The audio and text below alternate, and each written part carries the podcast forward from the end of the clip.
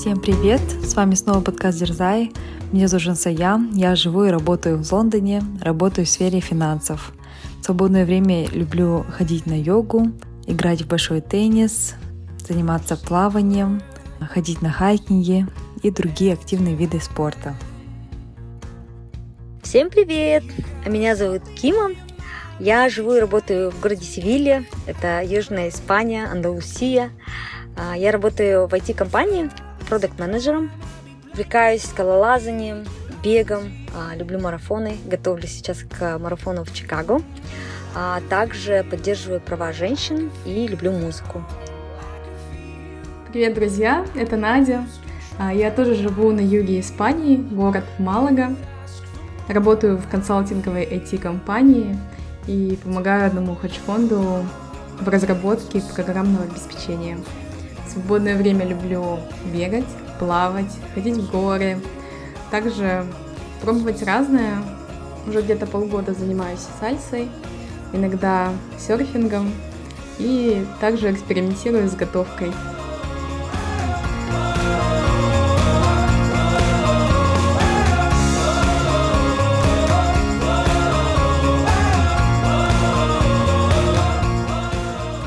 Это 119 выпуск подкаста «Дерзай», и сегодня мы будем говорить про уход за собой. Эта тема давно появлялась в запросах от слушателей.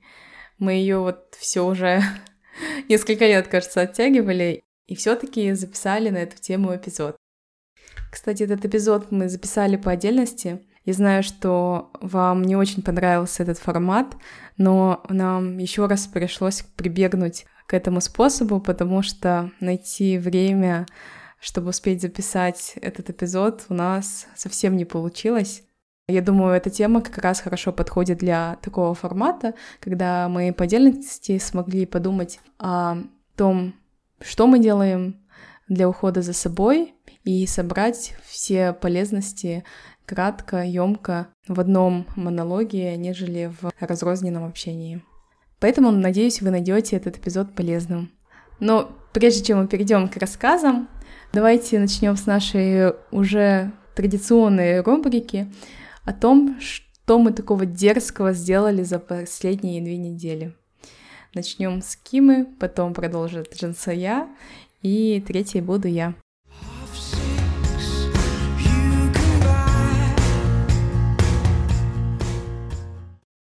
Моя дерзость заключается в том, что я организовала процесс удаленной работы и сейчас нахожусь в Португалии, где мы будем 10 дней а, вместе с друзьями а, работать все удаленно на берегу океана.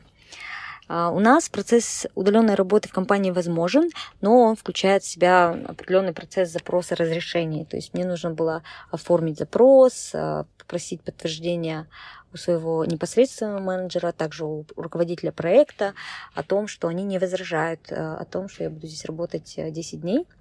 Вот. Ну и помимо вот такого формального запроса у компании, конечно, нам нужно было организовать э, административные процессы, да, то есть вместе выбрать дом, а потом найти людей, кто из друзей будет свободен и согласен работать здесь удаленно. Ну и другие такие мелкие моменты, как добраться, в общем, как организовать здесь свой досуг. А, то есть это потребовало каких-то усилий, но в итоге, конечно, это очень классно. Мы вот уже третий день здесь а, купаемся. Я вот здесь провожу свои длинные забеги к подготовке к марафону. Ребята серфят, кушаем вкусную рыбу и вообще радуемся тому, что нам удалось вот так вот дерзнуть и приехать сюда работать удаленно.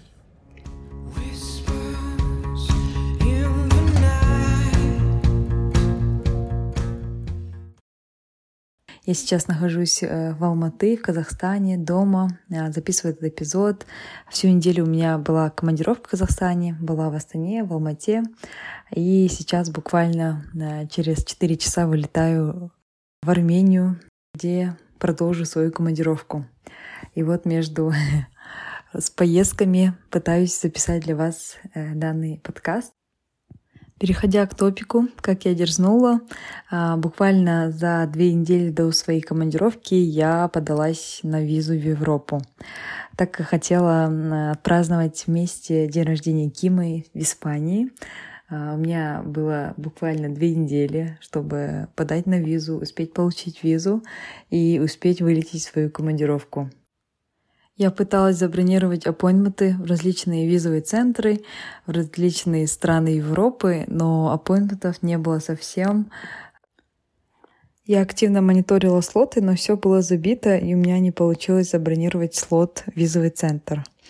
А, но я не сдалась, так как я сильно хотела поехать и запланировала уже поездку на конец июля. А, решила почитать в форумах, э, есть ли визовый центр, где можно без очереди прийти. А, так уж оказалось, что э, я прочитала, что именно визовый центр Испании можно было попасть без очереди. А, шансы очень малы, но э, можно попробовать. Поэтому, да, в один из дней, буквально за две недели до поездки, э, в понедельник утром я в 7 утра пошла в визовый центр, чтобы стать в очередь и попробовать подать все свои документы. Предварительно, конечно, я все собрала, все документы, так что у меня все было, просто не было аппоинтмента. А, и вот я пришла в 7 утра, ждала, пока откроется визовый центр. И в итоге, когда уже начали принимать а, людей, я сказала, что мне аппоинтмента, но мне нужно получить а, визу, и нужно получить ее срочно. А, в итоге, на самом деле, да, оказалось, э, люди, которые писали в форуме, были правы. А, сначала запустили людей с аппоинтментами, потом запустили людей без аппоинтментов.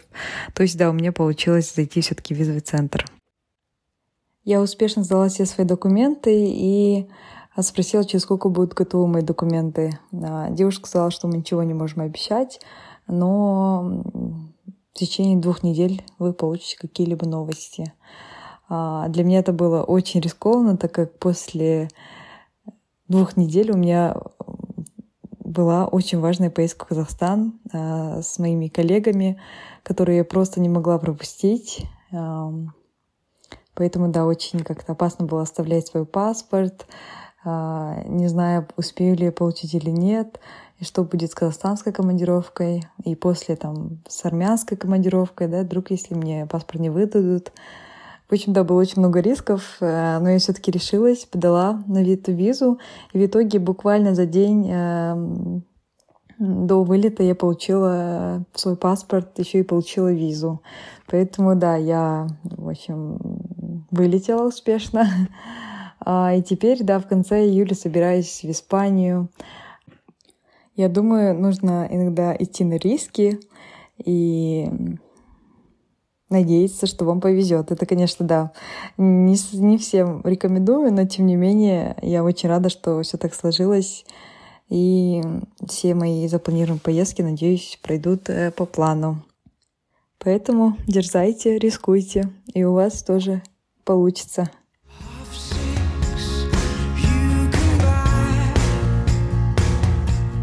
Это обратно Надя. И мой смелый поступок за прошедшее время, наверное, заключался в том, что я наконец добралась до испанской медицины. Я этот вопрос откладывала уже, я не знаю сколько, 8 месяцев, сколько я здесь нахожусь, э, хотя нужно было там зарегистрироваться, разобраться в страховке, все это сделать намного раньше, но, как обычно, пока не появится какая-то срочная необходимость, никаких шагов э, не я и, думаю, многие из нас не предпринимаем. Я заподозрила, что что-то не то с моим зубом, и резко разобралась, как работает здесь стоматология, записалась к стоматологу, и уже даже вот позавчера сходила к врачу. И раз уж я начала разбираться в этом деле, думаю, надо довести до конца, чтобы потом заново не возвращаться к этому не совсем желанному делу.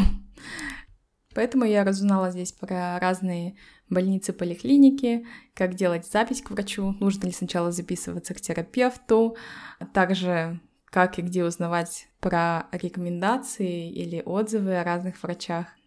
Я очень горда собой, что я проделала эту работу и записалась на свою первую консультацию, или уже вторую даже, к местному врачу. Начало положено, в общем. Эта тема, кстати, очень похожа на тему по уходу за собой, потому что здоровье — это, конечно же, неотъемлемая часть нашего ухода за собой и, как результат, отражение того, как мы выглядим снаружи. На этом давайте перейдем к нашим рассказам, как мы за собой ухаживаем, что мы делаем. И также хотела отметить, что то, что мы будем упоминать, это никаким образом не несет в себе рекомендательный характер и, конечно же, каждому требуется свой индивидуальный подход. Переходя к теме ухода за собой, а, я буду рада поделиться своими а, средствами и своим подходом к уходу за собой. А, наверное, в целом я не тот человек, который очень разбирается в средствах по уходу или применяет какие-то особенные подходы. А, я просто стараюсь поддерживать здоровье своей кожи, своего внешнего вида. И начну, наверное, рассказывать с головы до ног, да, как я это делаю. Что касается волос, у меня на самом деле никогда не было какого-то подхода особенного и никогда не было проблем с волосами. Наверное, потому что я в основном жила в климате, вот в Казахстане, да, это был холодный климат, но, в принципе, у меня волосы реагировали хорошо на холод, и у меня всегда были большие, в общем, большая шевелю, шевелюра, а, длинные волосы, а, и у меня не было проблем с уходом за волосами до тех пор, пока я не переехала в Севилью. А, в Севилье климат очень жаркий, солнце палит, и летом а, температура доходит до 50 градусов, и мои волосы сразу это почувствовали, потому что они стали очень сухими, ломкими, и я вот их отрезала достаточно коротко. И я делала опрос среди моих подписчиков в Инстаграме, чтобы получить советы по шампуням и каким-то уходовым средствам за волосами. И, наверное, большинство советов э, это шампунь Davines, который я купила. Я сейчас пока еще, наверное, не совсем поняла, насколько он помогает. Волос, волосы стали на самом деле лучше, может быть, отчасти это потому, что я их отрезала, а может быть, действительно шампунь помогает, но, в общем, шампунь был рекомендован, и я думаю, в долгосрочной перспективе я увижу его эффект. Вот. А также маска для волос. Э, было очень много тоже разных рекомендаций.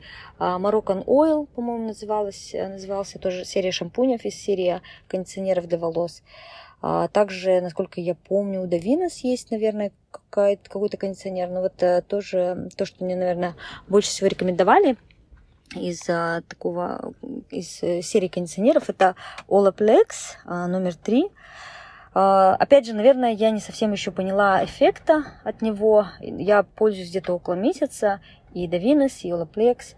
В принципе, в общем, мои волосы выглядят нормально. Я не скажу, что они а, сияют, но выглядят достаточно хорошо и лучше, чем было.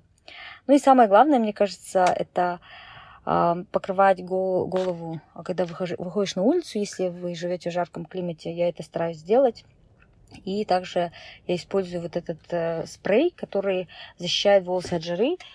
Я его в основном использую, если я сушу волосы. И, кстати, я очень редко пользуюсь феном. Я стараюсь не сушить волосы. И, наверное, поэтому у меня раньше никогда не было проблем с сухостью волос. А, иногда я пользуюсь сейчас, и если я пользуюсь, то я наношу этот спрей.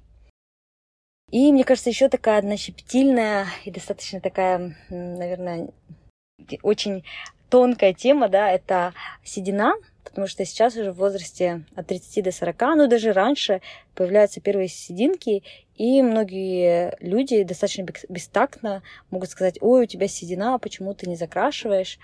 А, я никогда не закрашивала седину, и, в принципе, сейчас этого не делаю. Во-первых, потому что мне комфортно, и мне кажется, в Европе, я сейчас живу в Испании, до этого жила в Нидерландах, люди не особо обращают внимание на то, что у тебя седые волосы. Мне нравятся мои седые волосы, потому что я думаю, что это естественный процесс. Это показывает э, то, что я... Мне там не 20 лет, да, мне за 30, и у меня есть какие-то первые седые волосы, и это абсолютно нормально, поэтому я их не закрашиваю. Но я абсолютно понимаю тоже девушек, если там некомфортно, да, и выбирают закрашивать или хотят какой-то консистентный цвет волос. Мне кажется, это выбор каждого. Но в то же время я считаю, что если девушка выбирает не закрашивать седые волосы, то общество не должно, наверное, давить на то, чтобы обязательно волосы выглядели каким-то одним цветом. Ну да, когда появились первые сединки, наверное, это было каким-то шоком, и как-то хотелось этого избежать.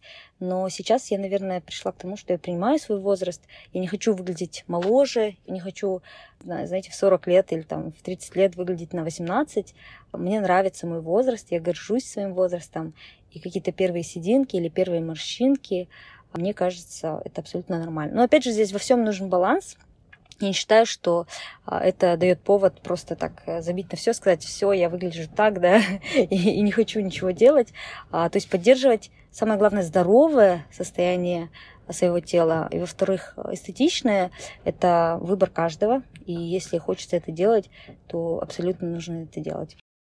Поделюсь тем, как я ухаживаю за кожей. И начну, наверное, с такой смежной темы, которая касается и волос, и кожи. Да, это волосяные какие-то покровы на, на теле. Я на самом деле использовала разные подходы. А, когда я была в Казахстане, я ходила в салон, а, где использовала восковую депиляцию и в зоне бикини, и на ногах, и подмышках, и вообще все тело. И это достаточно удобно в Казахстане, потому что это быстро, а, это относительно недорого, и можно с какой-то регулярностью в любом салоне ну, конечно, если вы доверяете мастеру, это делать. Но были в моей жизни этапы, когда я это делала сама, когда я жила в Этерау, я использовала обычную бритву э, и для волос под мышками, и для волос на ногах.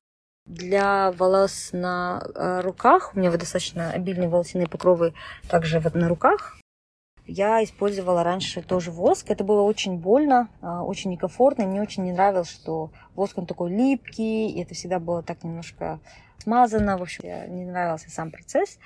А сейчас я пришла к тому, что, опять же, я живу в Европе, здесь это менее распространено, салонов меньше, мастеров меньше. Хотя абсолютно они есть, я просто, наверное, не обращалась. Ну и, во-вторых, это тоже значительно дороже, чем в Казахстане. И сейчас я обхожусь сама. А, я сейчас, эм, опять же, использую бритву на ногах. У меня, кстати, раньше была очень сильная реакция, э, когда я брила ноги. А, были очень такие большие красные пятна, но сейчас, э, я не знаю, может быть, я подобрала хорошую бритву, хотя вроде бы обычную бритву покупаю, но сейчас у меня уже никакой реакции нет, поэтому а, волосы под мышками и волосы на ногах я убираю обычной бритвой. И самое главное, мне кажется, э, увлажнять кожу после бритья. Я использую самый обычный увлажняющий крем для тела. Ну, и я, наверное, такой человек, который не... Я, я не люблю а, вот сильно вдаваться в какие-то детали, использовать очень много средств. Я использую принцип достаточности, да, то есть минимум это там убрать волосяные покровы и увлажнить кожу. Все, больше я там ничего не делаю. А в зоне бикини и на руках я использую а, крем для эпиляции. В принципе, мне он нравится, а, очень быстро, безболезненно. И вот проблем как с воском, что он липкий, неприятный, этого нет. Вот, поэтому для меня это работает, и вот уже несколько лет я пользуюсь таким подходом. Хотела бы еще поднять, опять же, такую щепетильную тему. Мне кажется, это абсолютно нормально, если девушка, женщина выбирает не брить волосы. И я сейчас обращаю внимание, особенно в Испании, очень много девушек, которые не бреют волосы под мышками. Первое время это, конечно, такой шок, да, ой, как неприятно, ой, как неэстетично. А потом, когда начинаешь рационализировать и понимать, а почему, как бы, почему это нормально у мужчин, а если женщина не хочет этого делать, то как бы, почему бы и нет. Поэтому, мне кажется, все больше и больше, особенно в Испании, в обществе принимается, что девушка тоже, если не хочет, она не, не убирает свои волосяные покровы.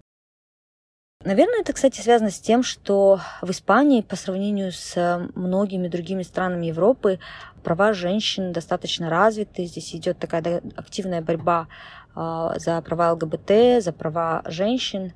И вот, наверное, вот феминизм, да, также очень часто ассоциируется с тем, что не бреют подмышки. Мне кажется, это не совсем правильная ассоциация. Наверное, это больше про выбор, и каждый человек должен иметь право на выбор. Вот. Но я также считаю нормальным, да, что каждая женщина выбирает сама. Я выбираю брить, потому что мне, мне так привычнее, мне так эстетичнее, я себя так лучше, легче чувствую. Но я думаю, что а, осуждать или как-то говорить о том, что вот феминистки не бреют подмышки, это какой-то темный век, вот, и это должно, должно быть выбором каждого человека. Также, если мужчина выбирает право, выбирает, да, брить, брить э, там подмышками или волосы на груди, это тоже абсолютно нормально. Мы все должны иметь право на выбор. Наверное, на этом тема именно волосяных э, каких-то покровов на теле мне больше нечем поделиться. Перейду к уходу за кожей. У меня на самом деле очень сухая кожа, и я с лет с 13, наверное, 14 всегда пользовалась увлажняющими кремами. Сейчас, на самом деле, я, наверное, себе задаю вопрос, насколько это было нужно, потому что, мне кажется, кожа ребенка, кожа подростка, она, наверное, не нуждается в этом. Но я просто чувствовала вот эту стянутость кожи, и мне всегда хотелось нанести какой-то крем. Я пользовалась раньше самым обычным гарниром. Мне он очень нравился переездом сюда я начала экспериментировать. Я перепробовала разные крема, я пробовала Велида, а, очень хорошая ли, линия да, кремов. Перепробовала разные крема увлажняющие. И сейчас пользуюсь кремом, который называется La Roche Posay. Это крем для лица. Очень хорошо увлажняет, и он мне очень нравится. Кстати, вот как я подхожу к выбору косметики, да, я не тот человек, который проводит очень много времени на сайтах, вчитывается, сравнивает, смотрит состав кремов. Я в основном обращаюсь за советами. Если я вижу где-то у подруг э, в сторис, они рекомендуют какой-то крем или у блогеров, то я себе записываю и потом просто смотрю, если один тот же крем рекомендуется достаточно часто, я просто стараюсь пойти посмотреть, насколько он мне подходит. Конкретно вот этот крем La Roche-Posay, я просто, мы были в Малге, кстати, вот была в гостях у Нади, мы гуляли по городу, я зашла в аптеку и просто спросила у продавщицы, какой бы крем она мне посоветовала, и вот так нашла этот крем, он мне очень нравится, уже, наверное, последние полгода а, я пользуюсь этим кремом для лица. А также сейчас очень популярны всякие сыворотки, какие-то витамины, серумы для кожи. Я очень долго этим не пользовалась. Но сейчас, а, где-то, наверное, два года назад, попробовала а, впервые витамин С, а, серум для, для кожи лица. И, кстати, заметила, что вот э, цвет лица выровнялся, кожа стала здоровее, и тоже начала пользоваться. Мне было просто любопытно, потому что очень много рекламы было. Наверное, я поддалась этой рекламе. И тоже подруги, знакомые говорили о том, что вот это хорошо для кожи лица, восстанавливает, увлажняет, в общем, проходит какая-то красота. И я вот пользуюсь только а, этим витамином С. Это La Roche-Posay, тоже Pure витамин С, серум. А, оранжевая такая баночка, она мне тоже очень нравится. Ну и самое-самое главное, особенно, мне кажется, в Испании и вообще везде, где есть солнце, это пользоваться SPF. В принципе, для лица я использую а, Жизель Денис. Я, опять же, просто зашла в аптеку, попросила, какой хороший 50 а, плюс вот SPF крем для лица, и мне посоветовали его. Но мне кажется, любой другой а, крем для защиты от солнца тоже подойдет. Наверное, можно было бы относиться более аккуратнее к этому, потому что на самом деле химический состав кремов, он очень важен. Это то, что впитывает наша кожа и потом, наверное, может повлиять на какие-то болезни, да, мне кажется, в принципе, я сейчас а, подхожу к этому так, что если крем такой в более высокой цене, да, ценовой, и если он рекомендован специалистами, то есть в аптеках обычно люди, которые компетентные, то я доверяю этому мнению. Я не, а, не занимаюсь этим сама. Ну и часто я также получаю советы, рекомендации от подруг, от друзей, а, от блогеров, да, какими кремами они пользуются наиболее часто. К косметологам для ухода за кожей я никогда не обращалась. Мне, кстати, любопытно, мне хотелось бы попробовать это, но с другой стороны я не вижу в этом необходимости. Кожа у меня не проблемная на лице, у меня нет черных точек, у меня нет э, каких-то прыщиков. Э, даже в переходном возрасте у меня никогда не была э, кожа жирной или какой-то проблемной. А вот, кстати, только недавно, когда я перешла, переехала в Европу, может, в связи с климатом, может быть, гормоны, но у меня начали какие-то воспания на лице, но потом они пошли, прошли постепенно. Потому что, мне кажется, это очень поверхностно лечить кожу лица а, только вот косметологическими кремами. Я пробовала менять свой режим питания, я пробовала менять свой режим сна, и мне кажется, это тоже все сказалось. А, мне кажется, важно, конечно, поддерживать э, какую-то красоту кожи, а, поддерживать кожу, давать ей витамины, но, с другой стороны, еще важнее это высыпаться, это питаться здоровой пищей, и тогда, мне кажется, можно избежать каких-то дополнительных э, кремов или вот замазывания своей кожи. Кожа за телом. Я, кстати, раньше пользовалась кремом а, увлажняющим сразу после а, душа после ванны, но сейчас я как-то ленюсь и все реже и реже это делаю, хотя, наверное, а, то, что я живу в жарком, сухом климате, наоборот, это необходимо. Надо, в общем, на это задуматься. Опять же, это там самый обычный какой-то гарнир крем. Мне просто нравятся крема, у которых очень легкая консистенция.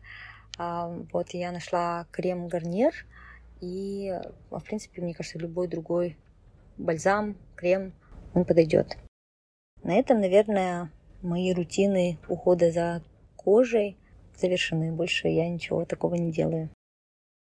Переходя к следующему подразделу ухода за собой, это ногти. А, хочу сказать, что здесь у меня, наверное, очень многое поменялось за последние несколько лет, потому что раньше, на протяжении, наверное, трех или пяти лет, я каждый месяц а, делала маникюр, педикюр с гелевым покрытием. А, то есть мне очень нравилось экспериментировать с ногтями. Я обожала смотреть дизайны ногтей и постоянно а, выбирала какой-то новый дизайн. И всегда ходила в салон в Алматы, когда жила, и пробовала. В общем, ну, у меня это было регулярно а, нанесение гель-лака ногти. Ну и, соответственно, я чувствовала, что если... Ну, иногда я давала отдыхать, там буквально несколько недель раз в год своим ногтям, и чувствовала, что они были очень ломкими, очень тонкими, и все равно продолжала это делать, ну, потому что мне нравилось, мне казалось это классно, ну, и все вокруг э, делали а, такие гелевые покрытия. Я помню, кстати, даже где-то в 2005-2006 году был популярен акрил, и я делала даже себе акриловое покрытие в Кукштау. Но я думаю, это просто мучение для ногтей. Я помню, что оно как-то было очень горячо, жгуче, но все равно мучила и делала это своим ногтям. И потом даже, кстати, были периоды, когда я не делала гелевые покрытия, я все равно всегда сама наносила какой-нибудь красивый лак, различные цвета, всегда делала сама себе маникюр. Но сейчас а, с переездом в Нидерланды, потом в Испанию, я совсем перестала делать здесь э, маникюр-педикюр. Даже обычно лак не ношу. А, не знаю, с одной стороны, наверное, это связано с возрастом. Я как-то после 30 стала намного спокойнее относиться к своему телу и к своей какой-то, наверное, натуральности. И с другой стороны, здесь, конечно, меньше, много меньше салонов, которые предлагают. Хотя есть, есть очень качественные салоны. У меня вот некоторые тоже подруги здесь ходят. Но я все равно, мне очень жалко времени на это. И, во-вторых, а, мне кажется, это абсолютно не нужно. Мне нравятся мои ногти. А, они стали сильными, крепкими, потому что я перестала носить гель-лак. И, с другой стороны, мне кажется, у меня изменилось питание, и это тоже отразилось и на коже, и на волосах, и на ногтях. Я сейчас больше а, ем рыбы, овощей, фруктов и чувствую, как мое тело, мои ногти становятся сильнее. Я не делаю какие-то специальные ванночки, маски для ногтей. И, кстати, для волос тоже. Я пробовала наносить э, кокосовое масло на волосы пару раз. Ну, сейчас вообще перестала это делать. А, кроме кондиционера, в принципе, даже маски для волос не делаю. И, ну, в общем, относительно нормально. И ногти, и волосы. Ногти, наверное, мне иногда так хочется сделать маникюр и педикюр. Просто я, я сейчас просто отрезаю сама ногти дома и, в принципе, даже не пилю их. Иногда хочется вот ощутить вот эту эстетичность, да, легкость, красоту ногтей. Но, опять же, у меня, наверное, другие приоритеты, и не всегда хватает времени на это. Ну, думаю, вот иногда, как часть ухода за собой, я могу это сделать. Еще одна, наверное, важная тема ухода за своим телом – это зубы, потому что это очень дорого, да, и с ними часто бывают проблемы. А, я, когда была в Казахстане, в принципе, вот э, жила в деревне, потом переехала в Кокштау, никакого особого ухода за зубами не делала. А, ну, только когда у меня появлялись какие-то проблемы, я ходила и решала их уже на месте, ставила пломбы, а, чистила зубы раньше раз в день. И как-то после 20 лет, после 25 я стала более внимательна к зубам. Я чищу их э, два раза в день. Хотя, наверное, лучше было бы даже три раза в день после какого-то большого приема пищи, да. А, и хожу к зубному, но я хожу не для того, чтобы я знаю, что многие делают чистку зубов или как-то вот э, проверяют. Я просто там раз в год, раз в полтора года стараюсь просто пойти и посмотреть, что у меня там все нормально. А, не решать уже проблемы по факту, а стараюсь их предотвращать, смотреть, что пломбы были в, поля, в порядке. И если зуб можно подлечить, не там закрывать его пломбой, да, или не вырывать его, я стараюсь его подлечить. А, хотелось бы делать даже это более регулярно, но, наверное, стараюсь хотя бы минимум раз в год, раз в полтора э, делать такой вот чекап своих зубов. На этом а, тема ухода за собой, а, мне кажется, с моей стороны исчерпана. Я была рада поделиться с вами основными подходами. А, подытоживая, я хотела бы еще раз подчеркнуть, мне кажется, очень важно делать красоту и уход и здоровье своего тела изнутри, а не снаружи. А, давать себе спать, высыпаться 8 часов или сколько вам нужно в сутки, а, наполнять себя а, здоровой, качественной пищей, побольше овощей, фруктов, и давать себе отдыхать, поменьше стресса.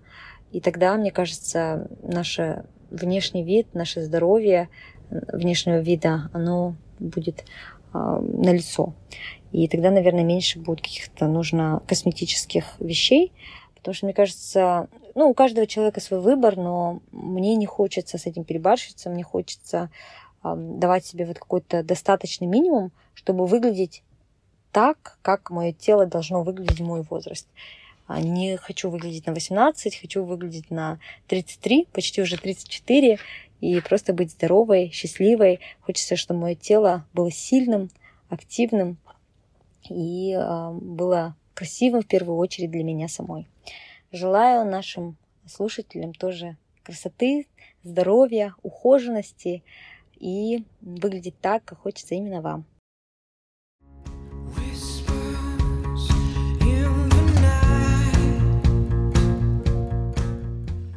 Я как-то услышала выражение, что не бывает некрасивых женщин, бывают неухоженные женщины.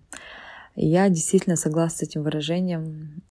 Я думаю, каждый человек красив по-своему, и очень важно ухаживать за собой, а, поддерживать э, свою э, красоту, поддерживать здоровье, заботиться о своем теле, о своем лице, о своих волосах, а, не запускать, не забивать на себя. Поэтому, я думаю, уход за собой должен быть э, важным ритуалом в жизни каждого человека, неважно, это мужчина или женщина. И как раз в этом эпизоде я хотела поделиться некоторыми секретами э, ухода за собой, что я использую в обычной жизни, что помогает мне подчеркивать свою естественную красоту. Давайте начнем с первой, наверное, секции, да, это уход за волосами. А, я, на самом деле, очень благодарна своим генам, потому что у меня очень э, здоровые, э, крепкие волосы, очень густые, также очень хорошо растут. Но с момента, наверное, учебы в университете я начала замечать, что у меня, что у меня начали появляться седые волосы. Во время университета было пару штук, но со временем, когда уже начала работать, я заметила, что количество седых волос увеличилось. Мне это не нравилось, и я хотела, чтобы это было незаметно, и начала пользоваться красителями, начала регулярно красить волосы. А, вначале просто закрашивала волосы в свой родной цвет, просто скрывая да, седину. А, но после начала больше экспериментировать с волосами, начала делать сложное окрашивание. То есть подвергала свои волосы более такому сильному, наверное, воздействию, да, потому что помимо краски также были специальные, да, красители, которые делают осветление волос, то есть намного сильнее, да, вредят данные процедуры моим волосам. Поэтому уход за волосами просто необходим, да, в моем случае. Поэтому у меня очень много разных средств. Я обязательно мою волосы шампунем два раза. Стараюсь покупать шампуни без сульфата, да, чтобы они были более такого здорового состава, да, и без химикатов. Мои волосы, на самом деле, очень непривередливые. По своей работе я частенько езжу в командировки и часто пользуюсь даже шампунями, которые предлагают в отелях. И, в принципе, мои волосы спокойно реагируют на разные шампуни. Я пробовала покупать дорогие шампуни в Лондоне, покупала шампуни просто на масс-маркете. А, таких сильных прям изменений не заметила от таких luxury, э, да, brands, от до обычных масс-маркет brands. Поэтому, да, в основном покупаю, наверное, шампуни э, на рынке, которые предлагают по нормальным ценам, да, не такие дорогие, потому что не почувствовала большой разницы. А, стараюсь обязательно домыть а, волосы шампунем два раза, обязательно использовать кондиционер, потом использую маску. После мытья головы а, я использую также дополнительные средства для поддержания красоты волос. У меня есть спрей 10 в одном, затем есть другой спрей, который против выпадения волос, есть спрей, чтобы волосы защитить от теплового воздействия. Есть флюид для кончиков, да, чтобы кончики не секлись. В общем, есть у меня ряд средств специальных, которые предназначены для волос и для того, чтобы использовать после мытья головы. А, я пользуюсь компанией Olin Professional, а, очень популярный бренд в Казахстане в салонах красоты, по крайней мере. А, они всегда используют данные бренды. Несколько раз замечала уже. Но также вы этот бренд можете приобрести самостоятельно в корейских магазинах. Хотя вроде бренд не корейский. Для того, чтобы высушить волосы, я использую продукты компании Dyson. Я думаю, они более щадящие, чем обычная плойка или выпрямитель. Теперь расскажу об уходе за кожей лица. А, на самом деле я очень редко обращалась к косметологам. За все время я, наверное, помню раза два когда я ходила к косметологу, чтобы удалить черные точки. И ходила один раз на фейс-массаж, э, массаж лица. И все на этом. Я небольшой эксперт по уходовой косметике. И обычно, прежде чем покупить уходовую или декоративную косметику, я просто обращаюсь к своим сестрам, э, к подругам, близким подругам, к знакомым. Или же инфлюенсерам, да, которые есть в Инстаграме, чтобы посмотреть, чем они пользуются, что советует и готова тоже экспериментировать различные средства по уходу за лицом. Я с радостью, да, использую, смотрю. А, мне, на самом деле, повезло с кожей лица. У меня не было никогда таких э, больших проблем. А, подростковый период тоже меня как-то миновал, да, в плане того, что у меня вот не были там прыщиков или там других э, высыпаний, да, на лице.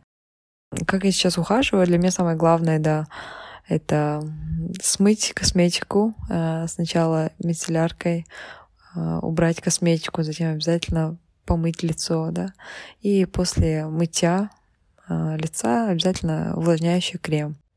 Из брендов я предпочитаю бренд Веледа, это немецкий бренд. Я часто покупаю у них умывалку для лица, крем для лица Skin Food, и очень нравится.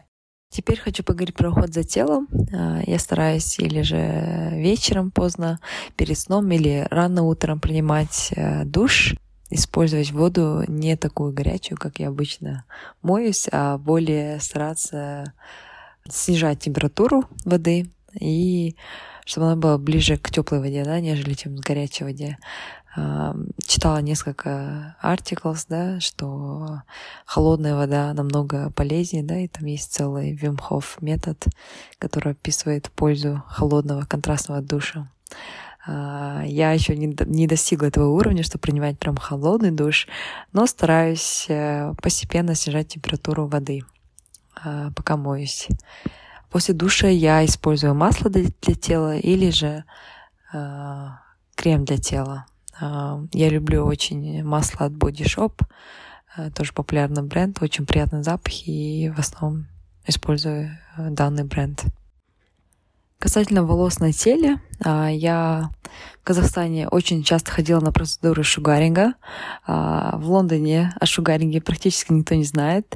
Э, когда я хожу в салон, они обычно предлагают всегда воск или электроэпиляцию. И поэтому начала, да, пользоваться воском в Лондоне. Но если я в Алмате, в командировке или же по личным причинам, да, то я стараюсь обязательно сходить в салон и сделать комплексный шугаринг. Последние 10 лет я, наверное, пользуюсь шугарингом. А, когда вот шугаринг стал очень популярен в Казахстане, а, я помню, даже сделала как-то курс по шугарингу. А, поэтому, да, для меня эта процедура не такая болезненная. И мне кажется, благодаря шугарингу руки, особенно в волосах, стали намного реже появляться.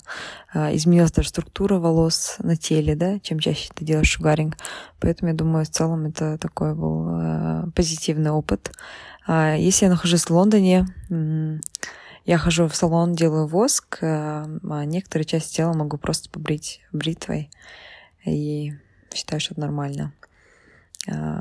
На самом деле, да, в Европе начинаешь больше принимать себя, свое тело, и не боишься осуждения, наверное, общества, если вдруг ты не побрил там подмышки или ноги, к примеру, да, которые могут быть видны другим а, людям.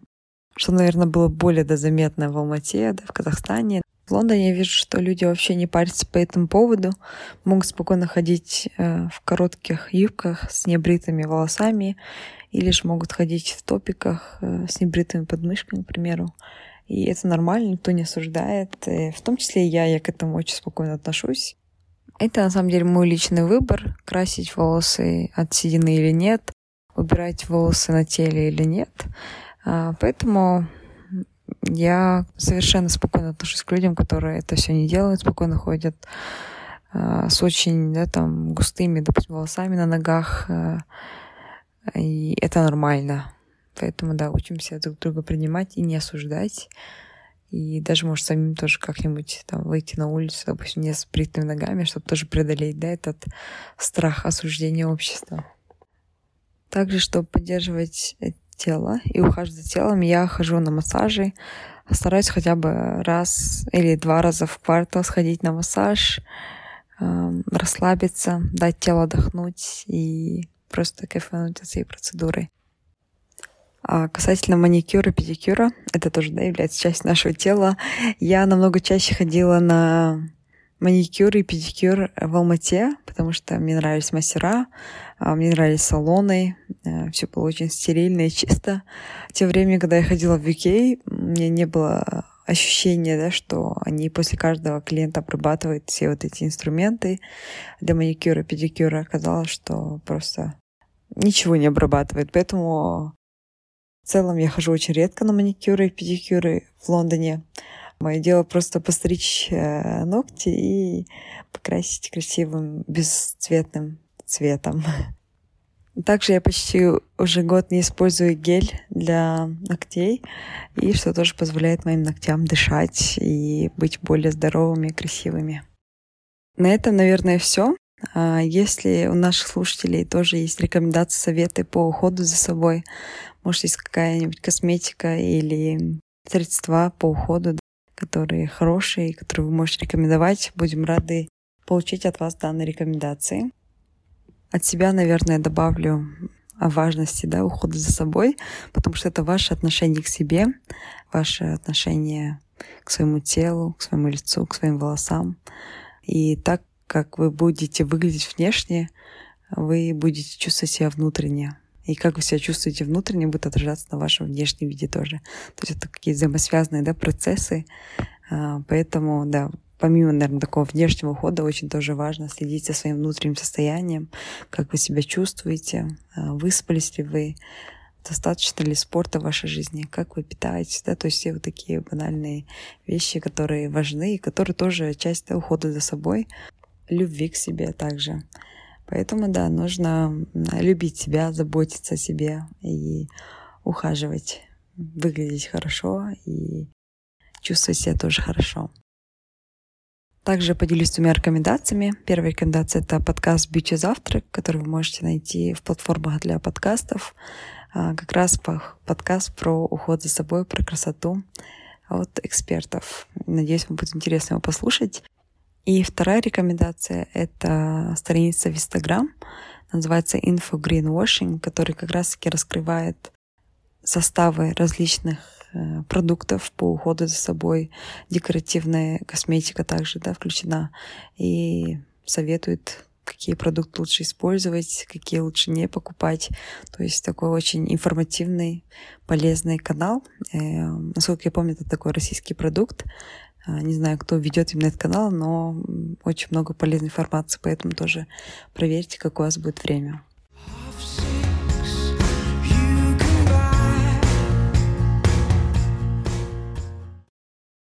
Это обратно Надя, и теперь я хотела бы поделиться с вами своим уходом за собой. Свой уход я разделила на три основных категории. Первое — это базовый минимум, то, что я обязательно делаю. Это в моем уходе уже давно и уже стало частью меня, такие железобетонные привычки, которым я следую. Вторая категория — это то, что я делаю, но не на постоянной основе не каждый день, не всегда. Тогда, когда у меня есть время, настроение, может, вдохновение. И третья категория — это то, куда я стремлюсь. Это мой уход в идеале. То, чем я хотела бы заниматься на постоянной основе, и что делать, но я это не делаю. По разным причинам. Причем вот в третьей категории не какие-то нереальные вещи, да, с учетом того, что я, например, не работаю, у меня безграничный бюджет на уход, нет, это очень такие реалистичные вещи, которыми я хочу заниматься, я их переписываю в своих целях, в своих туду-листах, но по разным причинам, возможно, не делаю. Но к ним стремлюсь. Думаю, категории понятны. Давайте перейдем. Начнем с самого основного, я думаю. Это лицо. Первой категории, что я обязательно всегда делаю, и вообще из чего состоит мой уход за лицом, это очищение и SPF. Очищение у меня состоит из двух этапов. Это гидрофильное масло для снятия SPF и потом умывалка.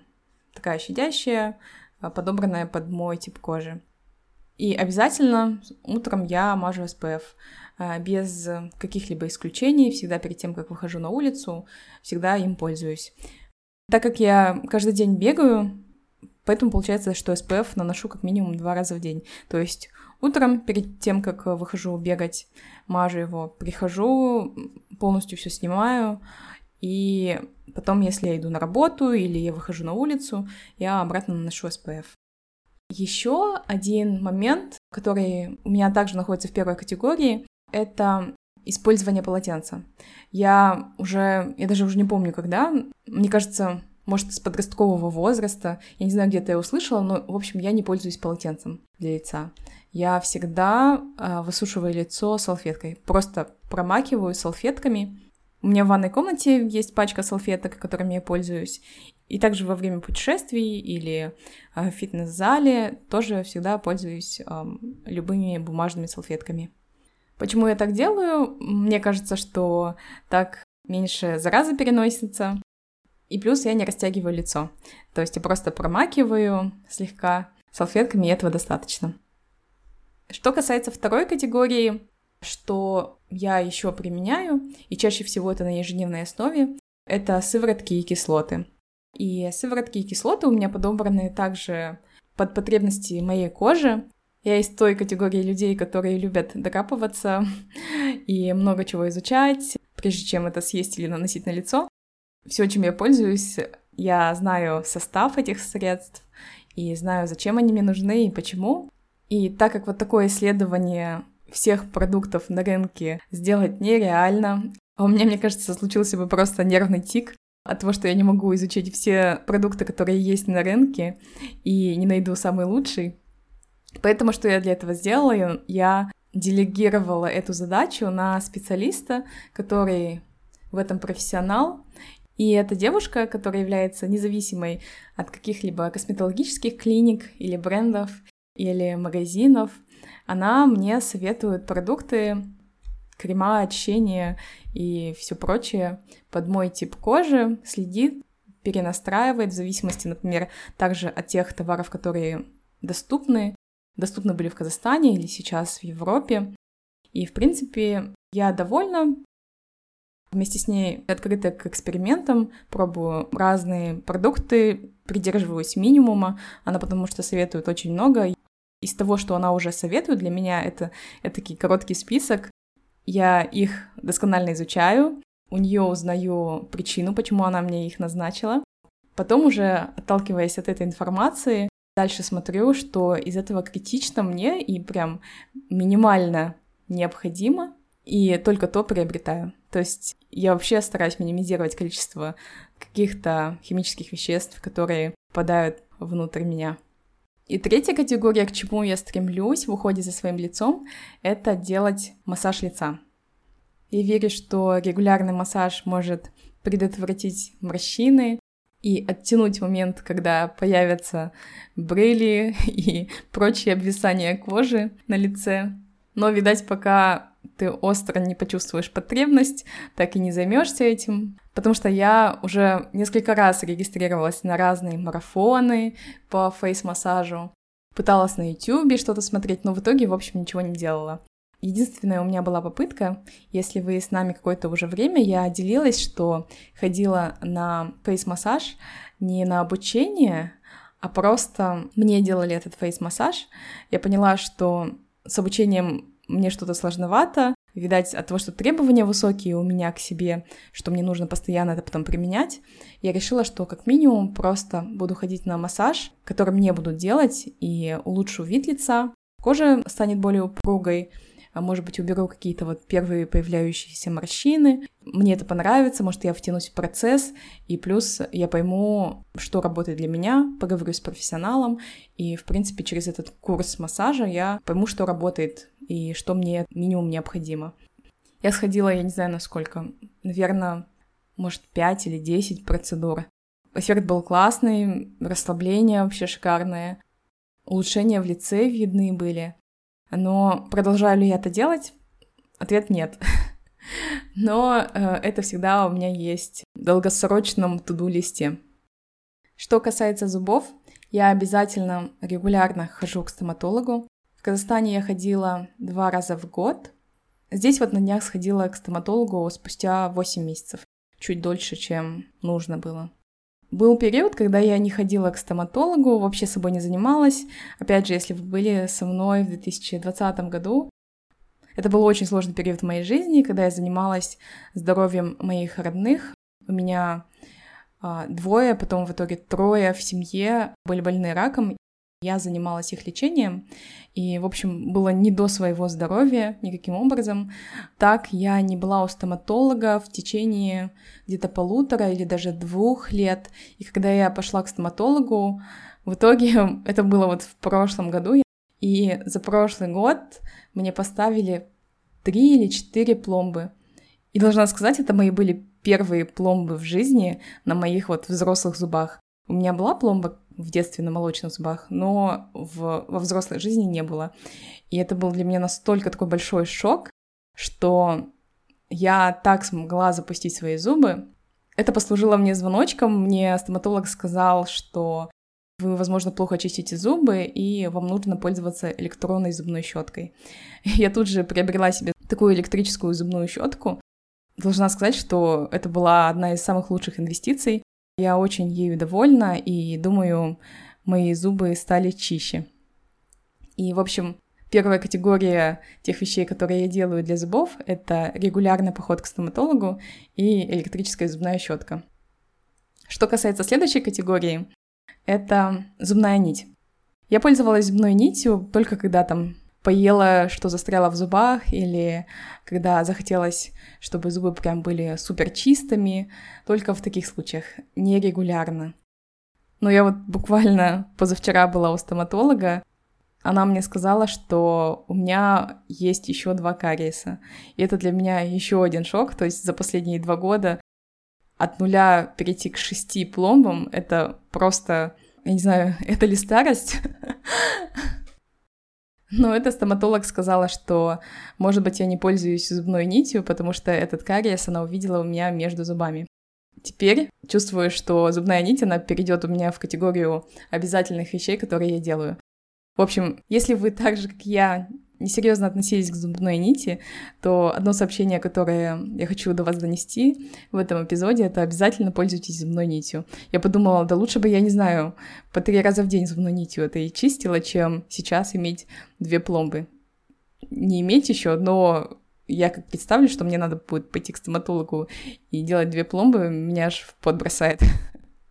На этом, в принципе, все с зубами. Что касается ногтей, тут особо рассказывать нечего. Я делаю маникюр сама, особо не крашу ногти, но регулярно убираю кутикулу, подрезаю ногти. В принципе, мне с ногтями повезло, они очень жесткие, поэтому не ломаются. Еще за что я очень благодарна своей генетике, это тут мне очень многие женщины завидуют, у меня нет волос на теле.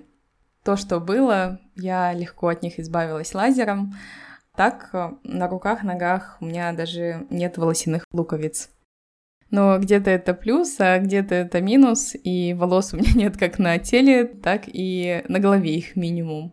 Точнее, раньше их было много, но сейчас они очень сильно у меня выпадают, и я ходила к трихологу, и мы выяснили, что у меня выпадение волос по женскому типу, это генетически, в принципе, никак это не остановить. Единственное средство, которое есть на рынке, это миноксидил, препарат, который является очень сильным, но многие его применяют, и, в принципе, трихолог советовала и мне, но я думаю, пока я испробую разные другие варианты а, до того, как начну применять миноксидил. Сейчас я пользуюсь другим средством, недавно только начала им пользоваться, поэтому эффект еще непонятен. Но он такой более растительный вариант. Там в составе есть кофеин, который доктор Хюберман, подкаст которого я слушаю, прилинкую в эпизоде.